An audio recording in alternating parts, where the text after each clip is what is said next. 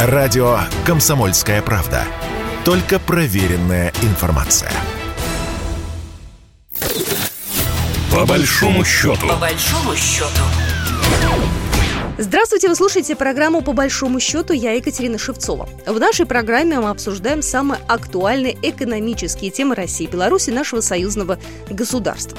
Развитие сферы микроэлектроники. Не стоит замыкать в национальных границах. Эту работу нужно проводить в тесном сотрудничестве с Россией. Об этом буквально недавно заявил белорусский лидер Александр Лукашенко. Как отмечает президент, если замкнуться на национальных границах, то не будет нужного эффекта. Лукашенко считает, что эту работу стоит вести в тесном сотрудничестве с российскими партнерами. Более того, что Беларусь не скрывает свой интерес в этом плане. По мнению главы государства, реализовать научные и опытно-конструкторские недоработки можно только при наличии финансирования. Россия готова финансировать нас в этом плане. По крайней мере, мы с президентом Путиным об этом много раз говорили и пришли однозначно к этому выводу, сказал Александр Лукашенко. Ну и в продолжении темы Министерства промышленности Национальной академии наук Беларуси разрабатывают программу развития микроэлектроники в Беларуси в рамках импортозамещения. Об этом рассказал министр промышленности Республики Беларусь Петр Пархомчик на телеканале «Беларусь-1». А, Россия приняла программу развития микроэлектроники до 2030 года. Мы попросили президента дать нам возможность до конца этого года вместе с Национальной академией наук Беларуси подготовить собственную программу, чтобы она стыковалась и интегрировалась с российской для решения возникших вопросов в области микроэлектроники, рассказал министр. Он также отметил, что в Беларуси уже существуют хорошие заделы и возможности для развития микроэлектроники. Сейчас в Беларуси два специализированных холдинга – «Планар» и «Интеграл». «Планар» входит в четверку мировых производителей технологий и оборудования для микроэлектроники. И, по словам министра, он сейчас загружен по факту на ближайшие 5-6 лет. Заказы России на обслуживание для микроэлектроники уже размещены и оплачены. На поставки их сумма составляет около 4 миллиардов российских рублей. И основными потребителями белорусской продукции микроэлектроники на российском рынке являются предприятия Роскосмоса, Росатома и Минобороны. Это то, что касается Беларуси. А в России госкорпорация Ростех создала новый холдинг Кибертех, который и объединит частные государственные компании из сфер микроэлектроники, фотоники, IT, телекоммуникационных и сетевых технологий. Итак, как говорится, процесс пошел. Сможем ли мы действительно в ближайшее время сделать такой прорыв э, в сфере микроэлектроники э, в плане импортозамещения? Вот об этом мы сегодня поговорим с нашими экспертами. У нас на связи Иван Покровский, исполнительный директор Ассоциации разработчиков и производителей электроники. Иван Александрович, здравствуйте. Здравствуйте. Я бы хотела начать с того, насколько вообще Россия на этом рынке микроэлектроники э, значимый игрок. Э, насколько я знаю, все-таки мы здесь как-то слабы э, вот на данный момент. Может быть, я ошибаюсь. И, кстати, и Беларусь тоже, вот где находится в этой системе координат. По объемам производства электроники Россия, наверное, можно взять из Беларуси вместе, на мировом рынке занимает 0,3% от мировой электронной промышленности. Это характеристика масштаба деятельности, но это не, не э, характеризует уровень компетенции, которыми обладают российские и белорусские компании. Проблема скорее в том, что наши компании работают на нишевых рынках и не имеют возможности развернуть масштаб так, как это делают глобальные корпорации на мировом рынке. В этом основная проблема. Если же оценивать компетенции, квалификацию инженеров, то нужно говорить о каждом технологическом или продуктовом направлении, потому что это очень большой разброс. Есть направления, в которых российские компании занимают э, по технологическому уровню лидирующие позиции. Есть направления, в которых мы действительно очень сильно отстаем, иногда на десятки лет. Ну, для того, чтобы э, заниматься микроэлектроникой, насколько я знаю, ну, опять же, нужны определенные условия. Россия здесь как-то может с Беларусью что-то изменить вот в ближайшее время? Наибольшее влияние имеют настройки государственного регулирования, регулирования рынка, и скорее вот меры инвестиционной поддержки на начальном этапе, когда компании еще не набрали конкурентоспособный масштаб, они не в состоянии конкурировать на открытом рынке, в этот период требуется значительная инвестиционная поддержка.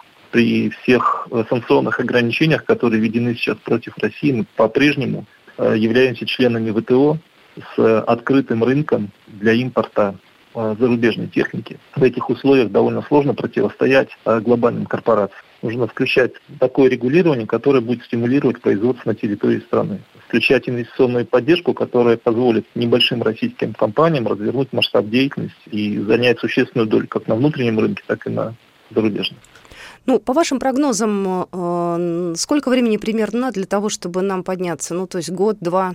То есть, если, допустим, сейчас вас услышали, да, и финансирование будет, и господдержка будет, и вот э, у нас еще и а, будет российско-белорусский, даже, я так понимаю, функционирующий орган специально для координации работы. То есть, сколько времени надо будет для того, чтобы все-таки более-менее уже заработать? Смотрите, вот э, когда были благоприятные внешние обстоятельства, благоприятные для развития промышленности, с 99 по 2008 год. Отрасль электроники росла темпом примерно 22-23% в год. Среднегодовой темп роста в течение 10 лет был таким. И отрасль выросла в 10 раз. Вот если будут созданы благоприятные условия для развития промышленности, отрасль будет расти темпом в 10 раз за 10 лет. Ну, надеюсь на то, что все-таки это сейчас даже более, может быть, благоприятные условия в том, что у нас э, выбора другого нету для того, чтобы сейчас это запустить. А вот Александр Лукашенко, э, напомню, что до распада Советского Союза белорусская электроника была одной из лучших. Вот. Э, что потом случилось, что потеряла и Беларусь эти позиции? У нас что-то пошло не так. Э, случился э, распад советской плановой системы. Компании, которые были связаны между собой административными связями, потеряли их и, оказавшись э, в рынке, вынуждены были перестраиваться. Эта перестройка далась непросто, и большинство компаний сильно сократили масштабы производства. Большинство вынуждено было искать нишевые рынки, в которых они могут защититься от открытой конкуренции с глобальными корпорациями. И в этих нишевых рынках достаточно сложно развернуть большой масштаб. Знаете, выпуск российских процессоров э, Байкал отменили из-за ограничений тайваньского производителя. Э, где эти процессоры использовались и сможем ли мы как-то изменить ситуацию? То, что российские микропроцессоры, в частности серверные микропроцессоры, необходимы потому что без них невозможно строить доверенную информационную инфраструктуру, в этом нет сомнений. Поэтому планы по проектированию микропроцессоров нужно продолжать. Э, уверен, что доступ к фабрикам будет восстановлен. Мы пока не знаем, в какой срок это произойдет и на каких фабриках российские микропроцессоры будут изготовлены. Думаю, что после э, стабилизации международных отношений это будет сделано. Э, хотела еще спросить про российско-белорусское сотрудничество. Мы сейчас разрабатываем совместные программы в области микроэлектроники. Вот что там конкретно должно быть? Нужно ли действительно какое-то специальное ведомство? И если будет какое-то союзное финансирование, тоже вопрос интеллектуальной собственности сразу да, возникает. Чье это будет, как это будет? То есть здесь мы можем как-то с нуля начать сотрудничать, сделать это быстро и хорошо? Да, мы не с нуля начинаем. Фактически мы никогда и не прерывали отношения. Мы, например, не считаем э, белорусские предприятия зарубежными. Фактически э, белорусский и российский рынок – это единый рынок. Здесь нет границ, нет барьеров для э, кооперации между компаниями. То, о чем сейчас заявлено, скорее на уровне государства согласование мер инвестиционной поддержки. Иван Покровский был только что у нас на связи, исполнительный директор Ассоциации разработчиков и производителей электроники. И у нас на связи резидент Технополиса, генеральный директор компании Nextouch Владимир Крикушенко. Скажите, пожалуйста, как санкции ударили по вашей компании и как быстро удалось найти наши российские отечественные аналоги? Прежде всего, конечно, это нарушение логистических цепочек поставок. Микроэлектронные компоненты в большом количестве зарубежно используются, и ряд ограничений у наших поставщиков исторических – Э, теперь нам не позволяют закупаться, нам пришлось изменить маршруты, изменить поставщиков, но буквально, я думаю, что в течение месяца мы закрыли на 90% какие-то дефициты, и пока никакую продукцию мы с производства не сняли. Каких-то подрядчиков в России мы нашли, поставщиков, каких-то за рубежом альтернативных, э, но решили этот вопрос для своей продукции. У нас пока нормально. Какая главная сейчас проблема для российской микроэлектроники? Большая проблема – это отсутствие процессоров в нужном количестве. Я знаю, что работа активно ведется, и э, мы, собственно, та компания, которая последние пять лет активно вкладывала в неокры, инвестировала, то, то есть у нас и собственные платы наших, нашей полностью разработки, и конструкторская документация на все наши устройства принадлежит нам, поэтому мы смогли достаточно быстро переориентироваться и подрядчиков поменять без потерь каких-либо.